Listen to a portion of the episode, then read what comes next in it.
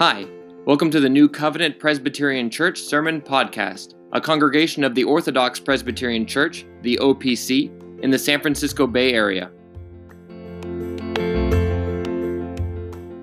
Amen. Brothers and sisters, if you would, please open your Bibles to the book of Deuteronomy.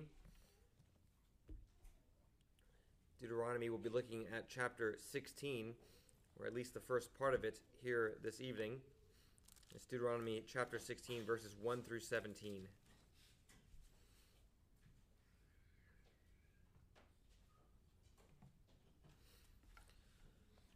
Please give your attention now to the reading of God's holy word.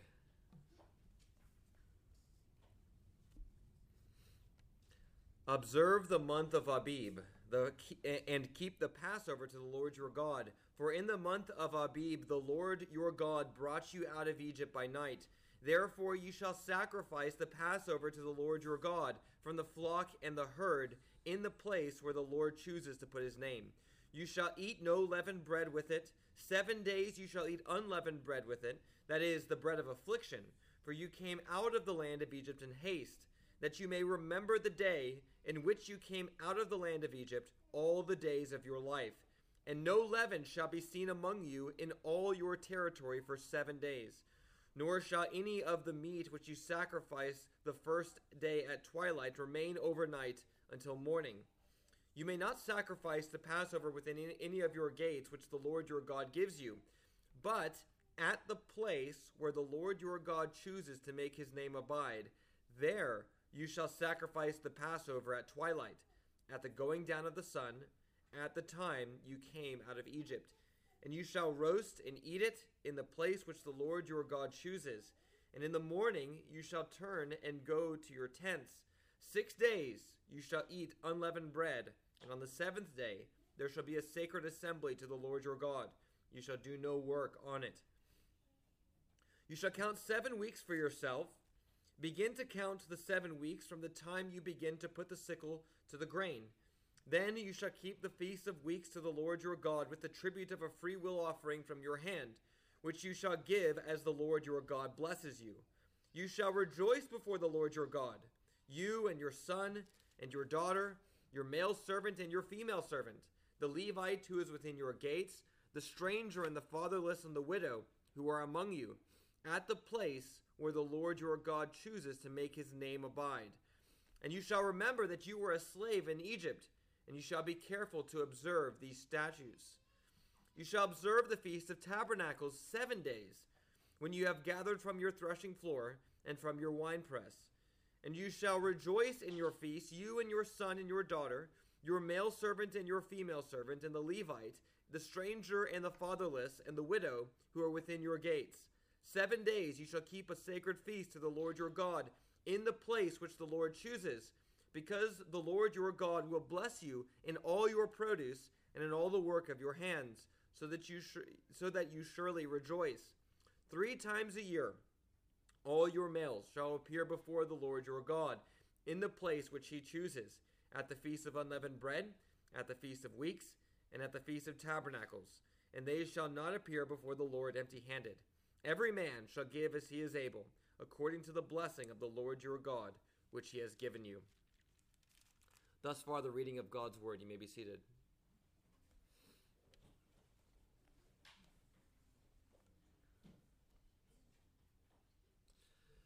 Let's go before the Lord once again in prayer.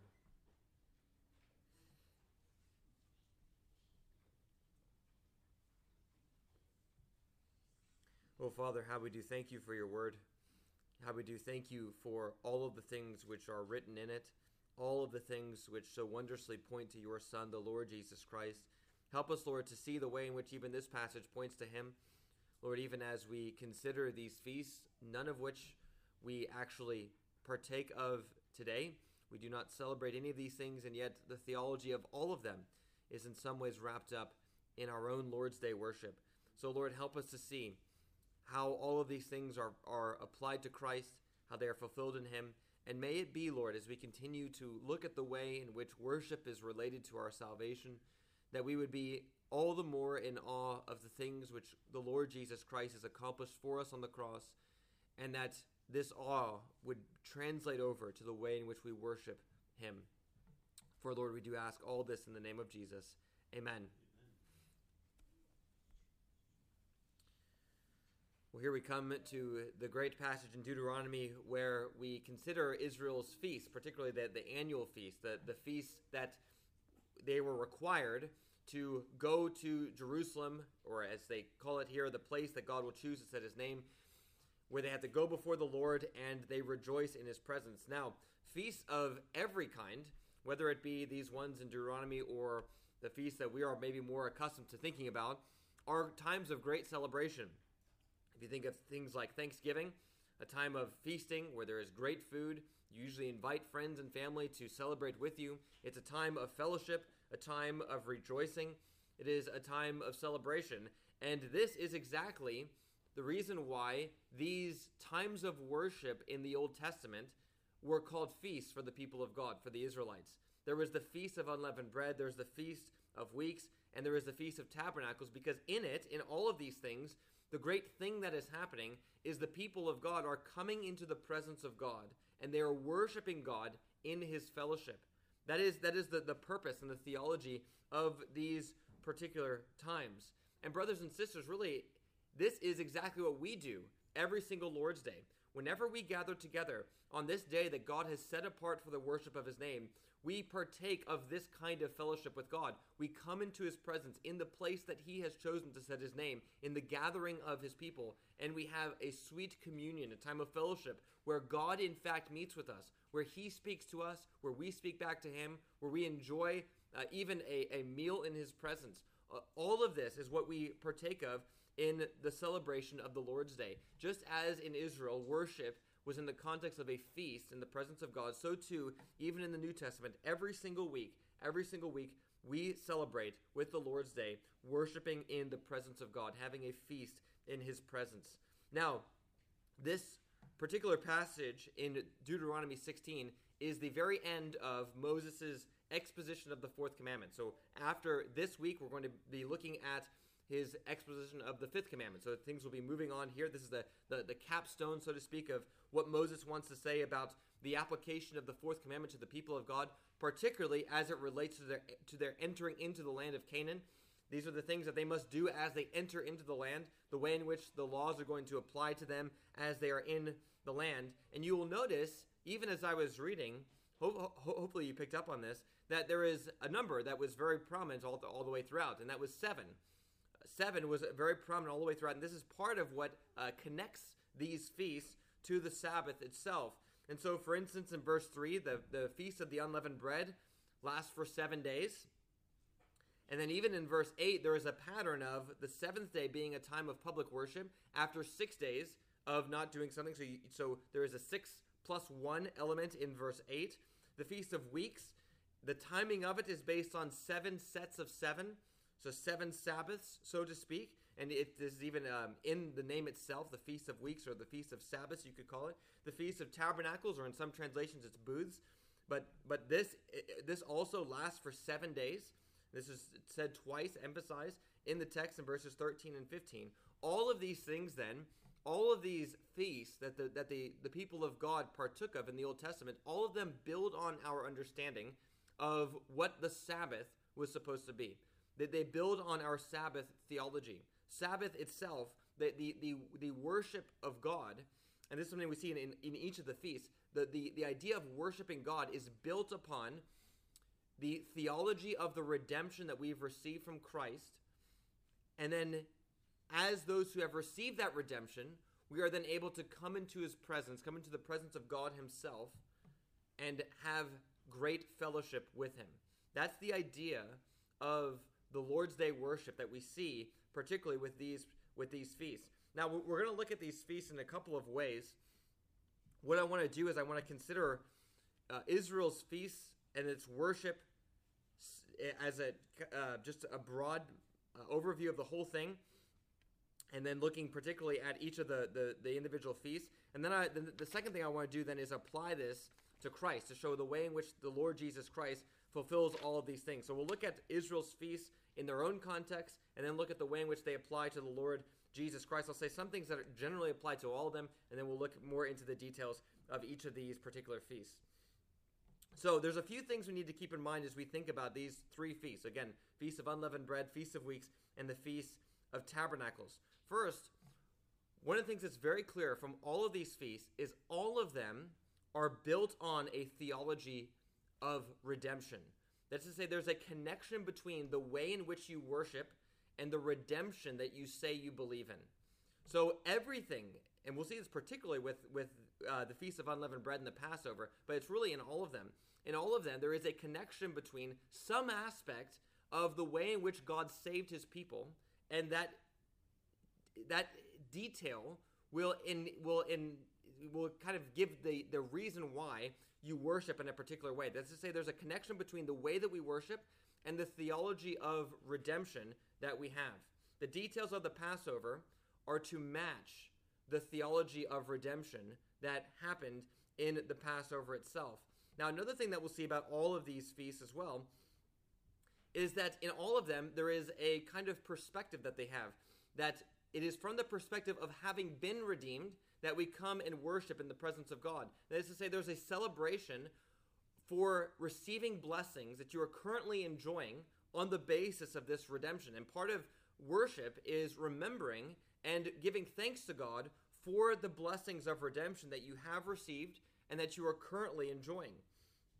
Now, another thing that we'll see about all these feasts is that in some ways, and, and some feasts more than others, but in some ways, these feasts point forward to the consummation of all things, that they look beyond themselves. One, they look beyond themselves to the fulfillment in the Lord Jesus Christ.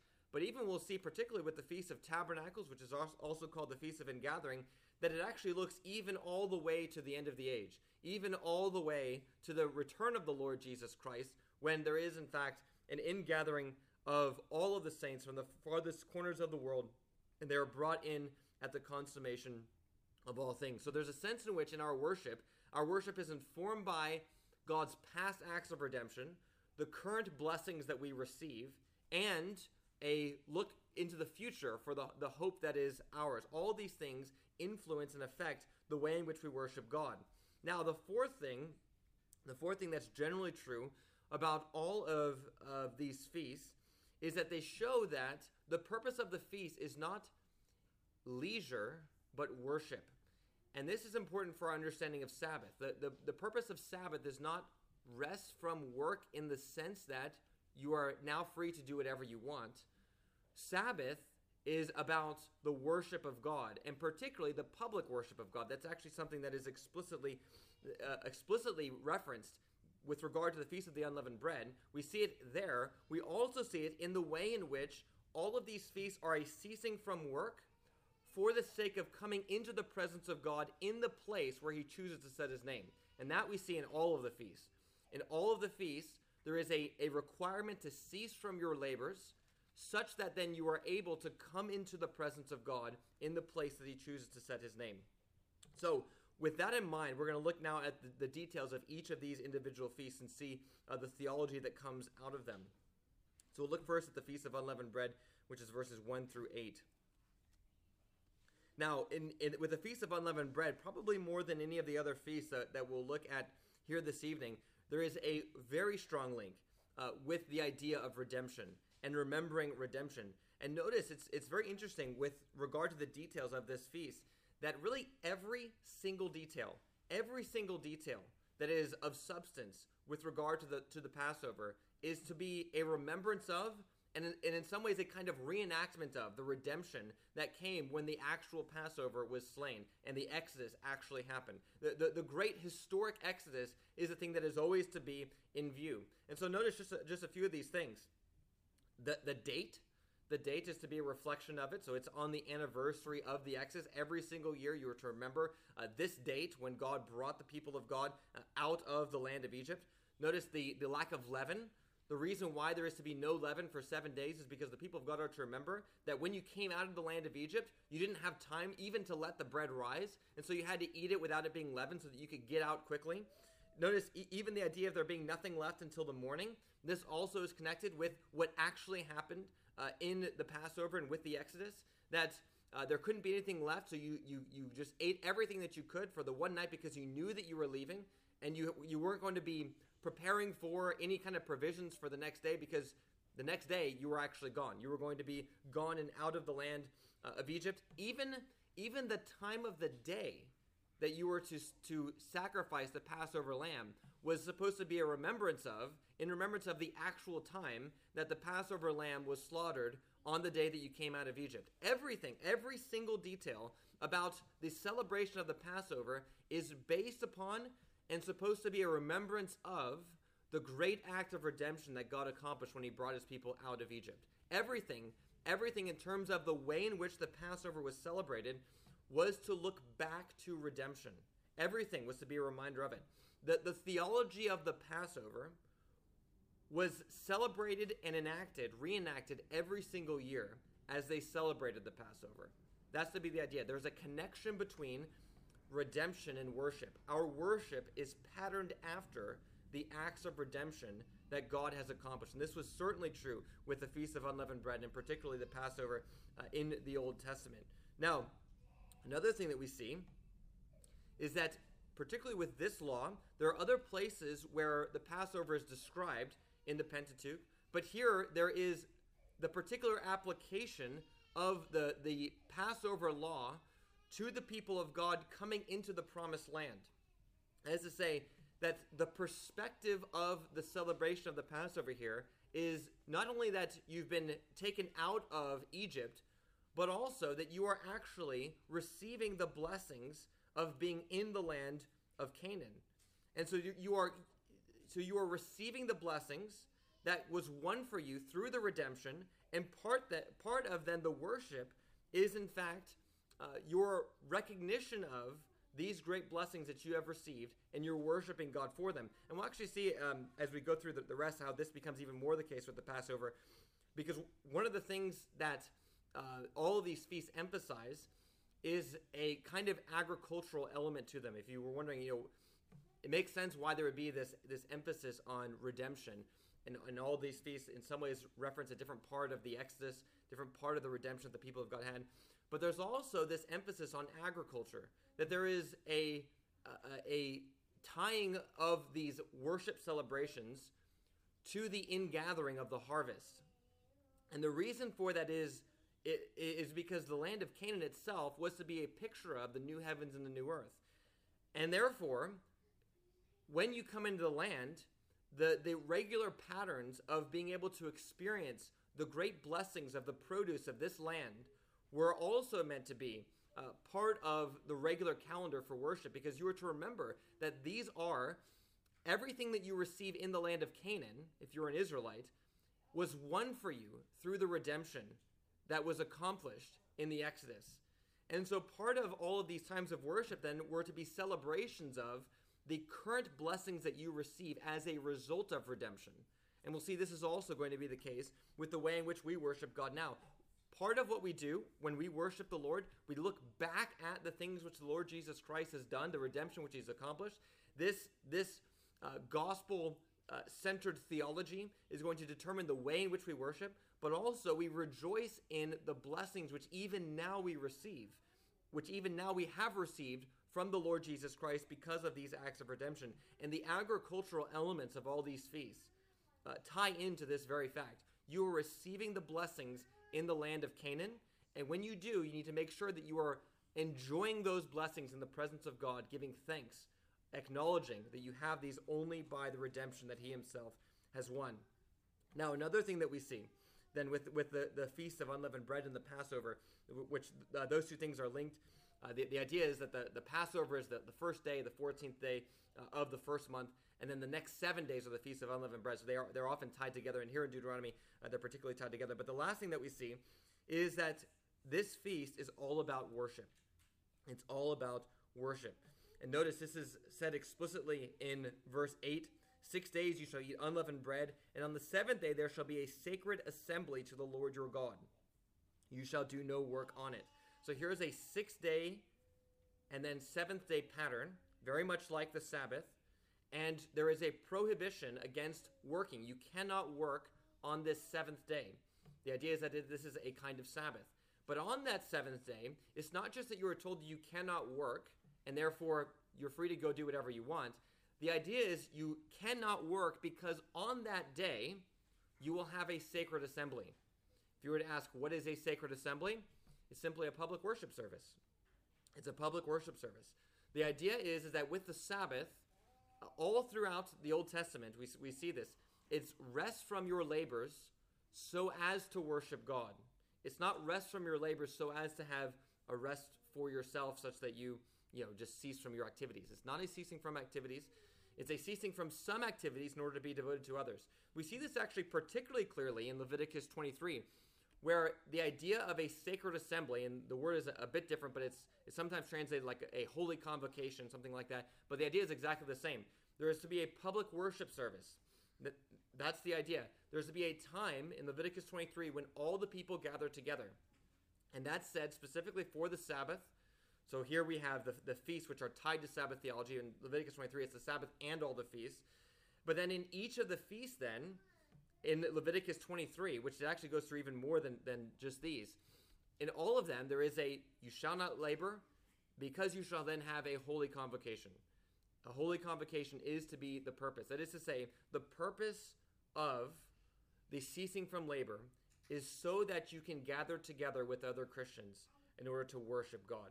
And this theology carries through into the New Testament. This is exactly what the Lord's Day worship is. We are to cease from our labors so, so that we are enabled to worship the Lord with his people. This means then that it is not keeping the Sabbath. It is not keeping the Sabbath if you if you refuse to work, but then also refuse to come to church. If you refuse to come into the public worship of God.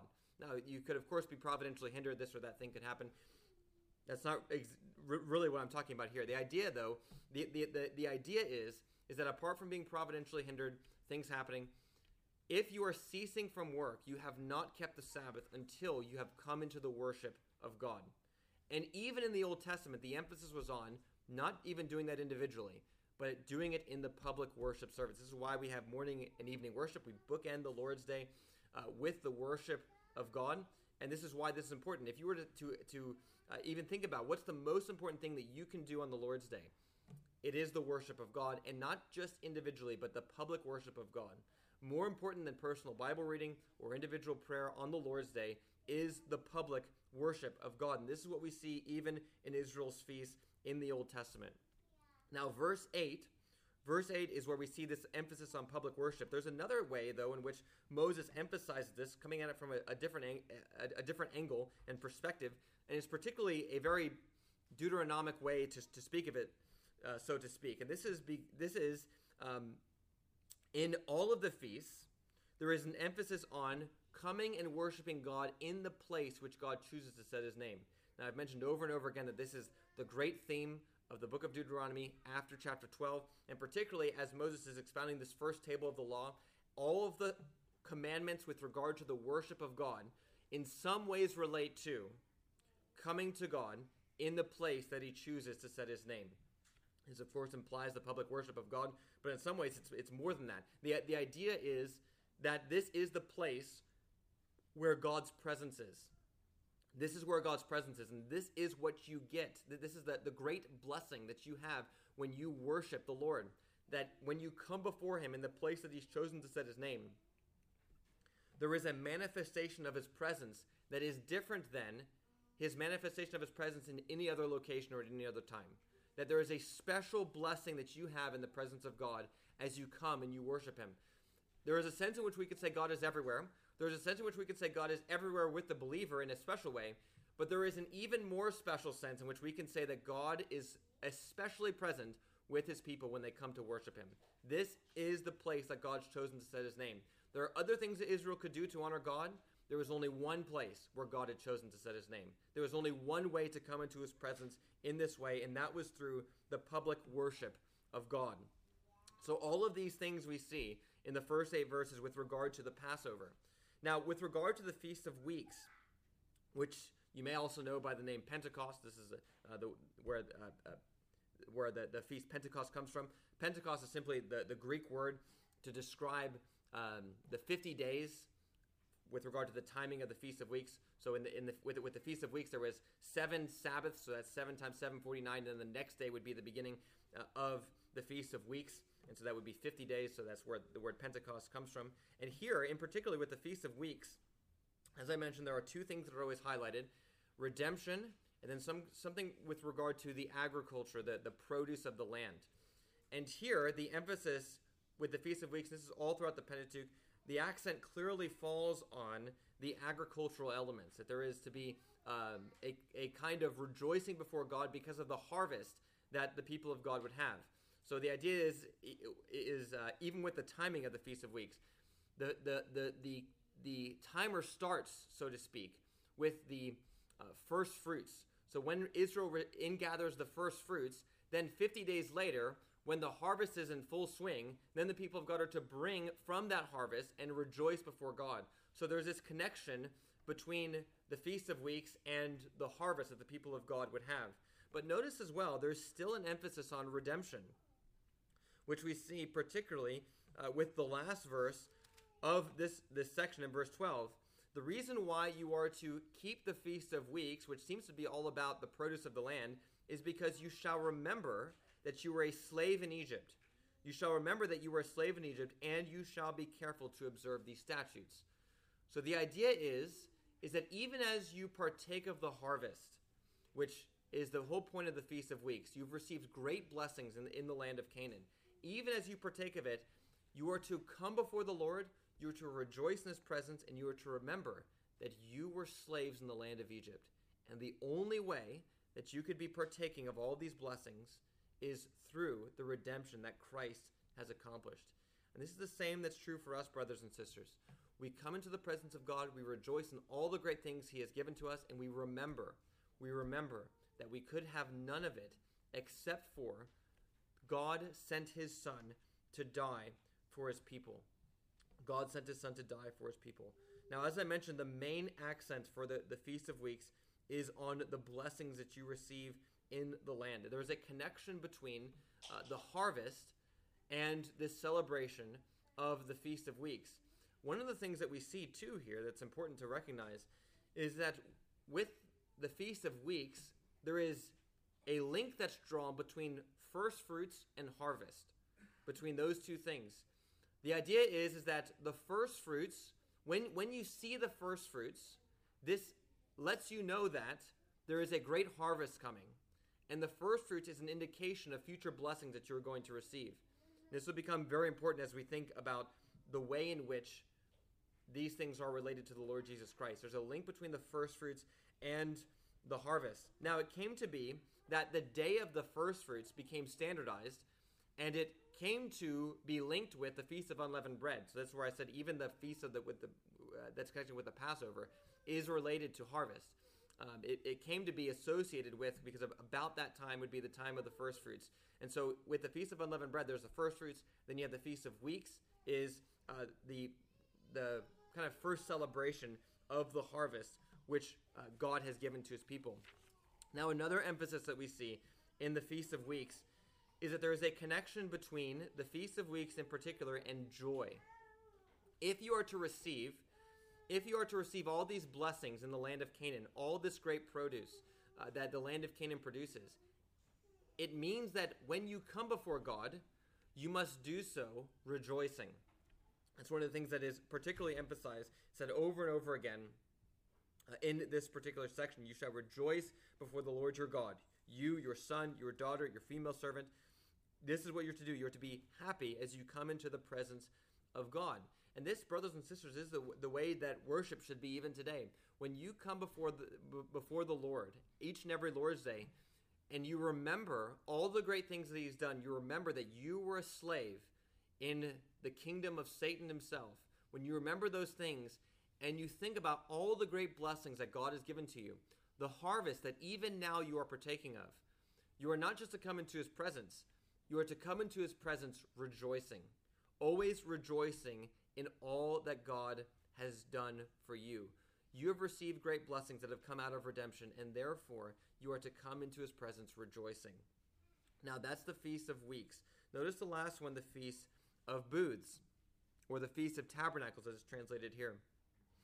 Now, it's interesting because this one is related both to redemption and to the, the produce of the land in actually really strong ways. It's uh, in, in, other passages in the Pentateuch, um, both of these elements are emphasized, particularly with regard to redemption. This comes out even in the name. The reason why the Feast of Tabernacles is called Tabernacles is because on this feast, as it says in Leviticus 23, the people of God were to construct for themselves tabernacles. So the idea is just tents.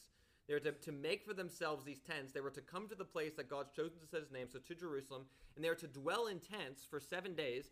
And when they do that, they were to remember the way in which God cared for his people all the way throughout the wilderness. So here we have another aspect of the great redemption that was worked through Moses and that, that God worked in the Exodus, and it is being memorialized, so to speak, uh, in uh, this particular feast. All the people of God were always to remember the way in which God cared for them throughout the wilderness, and they were to do this by reenacting being in the desert. They were to construct for themselves tents, and they were to remember the way in which God brought them through the desert and into the promised land, that He got them there, and that He cared for them uh, all the way through. And so, again, even it's just the, the name we see with the Feast of Tabernacles, there's a strong link to another aspect of redemption. But notice uh, as well, there is a link, a very strong link as well, to the idea uh, of harvest. Again, the the purpose of uh, the Feast of Tabernacles was also, we, we, we see this particularly in verses 13 to 15 here in Deuteronomy, is just as in the Feast of Weeks, there is a rejoicing before God for the beginning of the harvest that uh, God was giving to the people. So too, with the Feast of Tabernacles, or as it's called in other places, the Feast of the Ingathering, there is to be a rejoicing before God when the harvest is complete, when everything is accomplished with regard to uh, all the work and the labor, and the people of God have now experienced the full blessings of that year's harvest. Again, this is why in other places this is called the Feast of Ingathering. So the Feast of Ingathering, the Feast of Tabernacles are the same thing. And the point is then is that in all of these, in all of these feasts, there is this progression with regard to uh, partaking of the produce of the land. In the feast of unleavened bread, there is the first fruits. The first fruits gives provides a link to a harvest that's coming, which is celebrated in the feast of weeks. And then at the end, when all of the produce has been brought in, there is a they feast to celebrate that. The, the feast of ingathering, the feast of the tabernacles, which comes towards the end of the year. Every part of the receiving of the blessings in the land of Canaan were to be met with worshiping God. Everything that you receive in the land of Canaan was to be uh, was to be part of the worship that you give to God. You receive the, uh, the, a blessing from God in the land of Canaan, and then you return thanksgiving and worship to Him. Now, why is it that there are all these agricultural elements to Israel's worship? I've already uh, mentioned part of this, but the idea here is that the land of Canaan, as I said, is a picture of the final consummation of the, the bringing in of the new heavens and the new earth. It's, it's a picture of what is coming for the people of God. And insofar as we partake of those blessings, we are to worship God for them. If you have received the, the, a foretaste of the blessings of the new heavens and the new earth, then for the sake of receiving those blessings, because you've received those blessings, you are then to worship God. If you've received these blessings, then it must lead to worship. That's the idea. So, now, how do all these things apply to us today? As I mentioned, we don't celebrate the Passover, we don't celebrate the Feast of Unleavened Bread or the Feast of Weeks or the Feast of Tabernacles. How, how do these things relate to us? Well, they relate in actually very strong ways. Christ is the great Passover lamb who was slain such that through his redeeming act of uh, his, his redeeming death, all the people of God are now brought into the land of Canaan. We have been redeemed from sin and Satan and even death itself through the death of the Lord Jesus Christ. He is the Passover lamb, as the Apostle John said, as, as excuse me, John the Baptist said in John 1. He is the Lamb of God who takes away the sins of the earth. Not only that, but even as the Feast of Unleavened Bread began to be linked with the idea of the first fruits, he's also the first fruits of the resurrection. He's the beginning of the reception of all the blessings that were coming for the people of God in the new heavens and the new earth. He is the, the, the, the first fruits of the blessings of Canaan are seen in the resurrection of the Lord Jesus Christ. And so he fulfills both the redemptive aspect of the feast, and even then the agricultural aspect with regard to the land of Canaan. With the Feast of Weeks, we see uh, we see even the same things. And this is where it's important to remember there's a connection between the first fruits and then the harvest that comes afterwards. Because there is a, a first fruits, it proves that there is a harvest coming. That's that's the idea. So when Christ is the first fruits and he's risen from the dead, it proves then that there is something else that's coming. There is a full harvest that is coming. And this is why then after uh, after the Lord Jesus Christ was raised from the dead and fittingly then on Pentecost, the Holy Spirit was poured out. This was the beginning of the the full harvest of which Christ's resurrection was the first fruits. And and this means then brothers and sisters that just as if, if you were to ask, you know, is this, is a first fruits of what? When we, when we call the Lord Jesus Christ the first fruits, what we mean is he is the first fruits of those who have fallen asleep. He's the first fruits of the resurrection of the dead. He is the first fruits of life from death. And if that's the case, then when the Holy Spirit is poured out on Pentecost, the idea is that now we have the beginning of the harvest.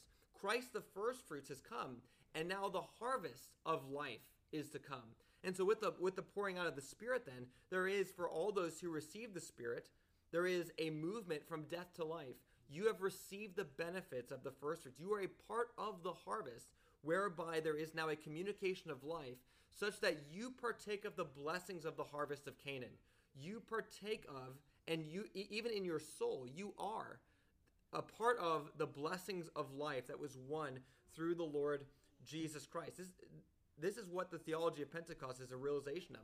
The harvest is here. The harvest is here because we've seen the first fruits. The first fruits has come, and now we have the harvest of souls. This is why the Lord Jesus Christ uh, has said, you know, in, in speaking of uh, the, the way in which there is going to be a time of great ingathering of souls, a great time of evangelism. He says in John 4, you know, lift up your eyes, the harvest is plentiful, but the workers are few. He says that again in Matthew chapter 9 and other places as well. The idea is, is that there is a harvest, and there are going to be people that are going to be brought in in that harvest. Once the first fruits come, which is the Lord Jesus Christ, then there will in fact be a harvest. The resurrection life, so, so the idea here is that the resurrection life has begun in you. You are receiving the benefit that was uh, pointed to by the first fruits himself.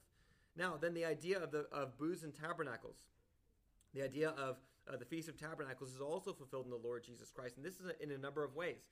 Um, just as with the idea of the the, the the Feast of Tabernacles, there is this relationship to the wilderness, and there's also a relationship to ingathering. So too, when we look at the way in which Christ fulfills these things, we see the exact same pattern. Uh, if you think of uh, John chapter 7, it's very interesting that in that uh, passage, in that chapter, the setting of it is during the Feast of Booths, during the Feast of Tabernacles. There is a uh, th- this this uh, feast that, that comes. The Lord Jesus Christ doesn't immediately go up. He goes up, and on the last great day of the feast, he says that he is going to be the one who will pour out the Holy Spirit. He will give the living water to all who thirst. Now, this was to be a fulfillment of something that the prophets had spoken of. The prophet Isaiah, in particular, had spoken of a time that was coming when the Messiah would come, and rather than the people of God having to dwell in tabernacles, the Spirit would be poured out on the land, and the wilderness would be transformed into a paradise. Such that as the people then go through this wilderness of life, they would actually be provided for as if they were in paradise itself. That they would actually be able to experience the blessings of paradise because they have the Spirit. And this is what the Lord Jesus Christ fulfills for his people. The wilderness wandering, so to speak, that we have in this life as we move towards the land of Canaan is one in which we are already partaking of the Spirit who gives life and transforms that wilderness into even the Garden of Eden itself. The Lord Jesus Christ fulfills this in such a way that the, the wilderness disappears because of the abundant blessing of the Spirit. Now, we also see it with the second element, which is ingathering.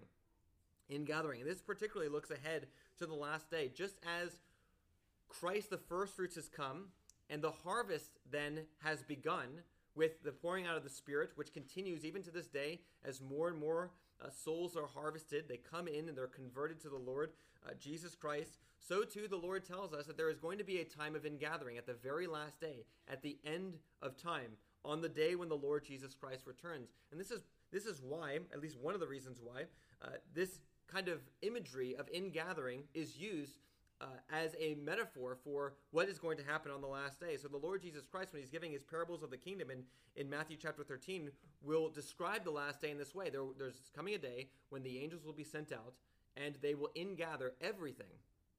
And when that happens, there will be this great separation, and the wheat will be on one side and the chaff on the other. The, the, the wheat will be stored and the chaff will be burned. Think of the same thing with uh, Revelation.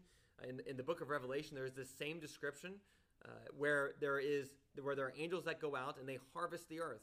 The idea is that on the last day there is going to be this great and final ingathering when the harvest is completely fulfilled and everything that was uh, that, that was to be ingathered, that was to be the produce of the land of Canaan, so to speak, will in fact be co- uh, accomplished. And this is what the feast of ingathering was pointing to.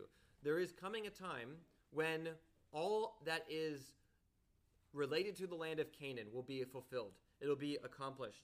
And this points forward to the final day of consummation. All of these things, all these things are the ways in which Christ fulfills all of these feasts. Everything is related to the Lord Jesus Christ. The redemption was accomplished by him. He is the first fruits. He's the one that pours out the Spirit. He's the one that will send out his angels uh, on the last day. He's the one that transforms the wilderness into uh, a, a, a paradise. He is the consummation of all of these things. So, brothers and sisters, if it is the case then, if it is the case that all of worship in the Old Testament had to be, by necessity, built upon the great acts of redemption of the Exodus, it had to be. Everything that was done in worship was related in some way to the Exodus or to the fruit of the Exodus, so to speak, the blessings of Canaan. If that was the case, how much more is it to be the case for us that when we worship uh, God every single Lord's Day, that our worship is also to be built upon the great realities to which the Exodus pointed, the, the great realities which are fulfilled in the Lord Jesus Christ. This is why it's so important that that all all of the things that we do on the Lord's Day, every single thing, is to be related to the redemption that the Lord Jesus Christ has accomplished. Our worship is to be a reflection of the theology that we believe in. Just as every detail in the Passover, the celebration of it pointed back to something that the Lord that the Lord had accomplished through Moses on that day, so to everything that we do in worship is to be uh, built upon the things that the Lord Jesus Christ has done. W- which is why, if, if you even think about the, the logic of the order of our worship, it begins with God calling us into his presence, and then we, we confess our faith in him, recognizing that faith is a fundamental element of the gospel, that we are justified uh, by our faith, that without faith it's impossible to please God. We come into his presence, we worship and praise him, we confess our faith, then we confess our sins before him, recognizing uh, that we cannot be forgiven except insofar as he has saved us through his son. Then we receive forgiveness from him, at which point then we return thanks to him by offering to him of the of the gifts that he has given to us. Then we move to the ministry of the word, where the Lord Jesus Christ and his redemption is preached and proclaimed. And then we have table fellowship with him, built upon that same act of redemption the body of Christ broken for us and his blood poured out before we end with worship and receiving a blessing from God. Our worship service is built upon the truths of the gospel that we believe. And this means, then, brothers and sisters, that as you think about all these feasts, it's true. Again, we don't do any of them. We, we don't we don't celebrate the Passover or the Feast of Unleavened Bread. We don't do any of these things. And yet, all of the theology that's in all of these things teach us how we are to worship. And just as just as if you if you came before God without a grateful heart, without a heart that was rejoicing before God in uh, during all of these feasts, it would show a lack of faith and a lack of zeal for God's great act of redemption in the Exodus. So too, if you do not come before God each Lord's Day, rejoicing in His presence, rejoicing because of all the great things that He has done, it shows a lack of commitment to the gospel itself. There is a connection between the way in which we worship and the theology that we believe. The worship is built on the theology of the redemption. And so if you prize the redemption, you have to prize the worship. That's the idea. Because the worship is just an expression of the theology of redemption. It, it's, an, it's an acting out of it, so to speak, where, where, where all of it is put before you and remembered. If you, if you love it, if you love the redemption, you have to love the worship which is built on it. This is how you can know that you've made progress in holiness, brothers and sisters.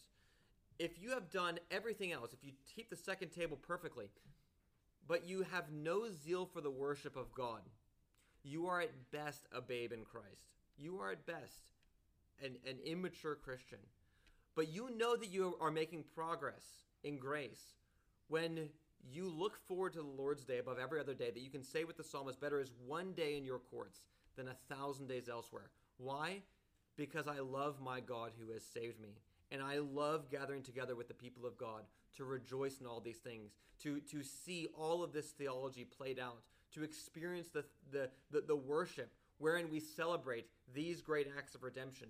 Everything that Israel did in all of their feasts was an acting out of the redemption, was a celebration of the redemption that was won for them. And so too it is to be for us, brothers and sisters.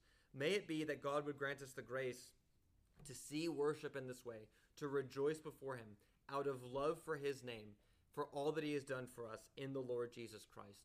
Let's pray.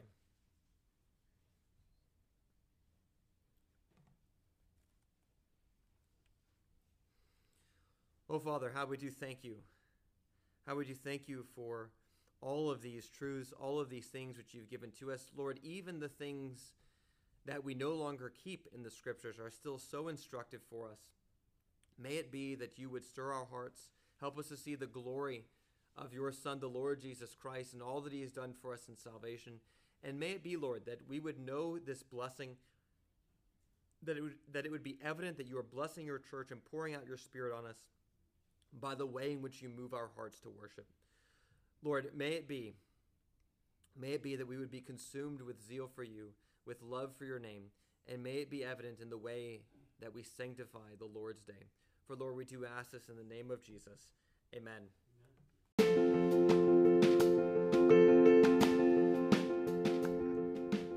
Thanks for listening. If you'd like to find out more about our church, please visit our website at newcovenantopc.com. You can also follow us on YouTube, Facebook, and Instagram. May God enlighten the eyes of your heart, that through the preached word your eyes may be opened to behold the glory of Christ more and more.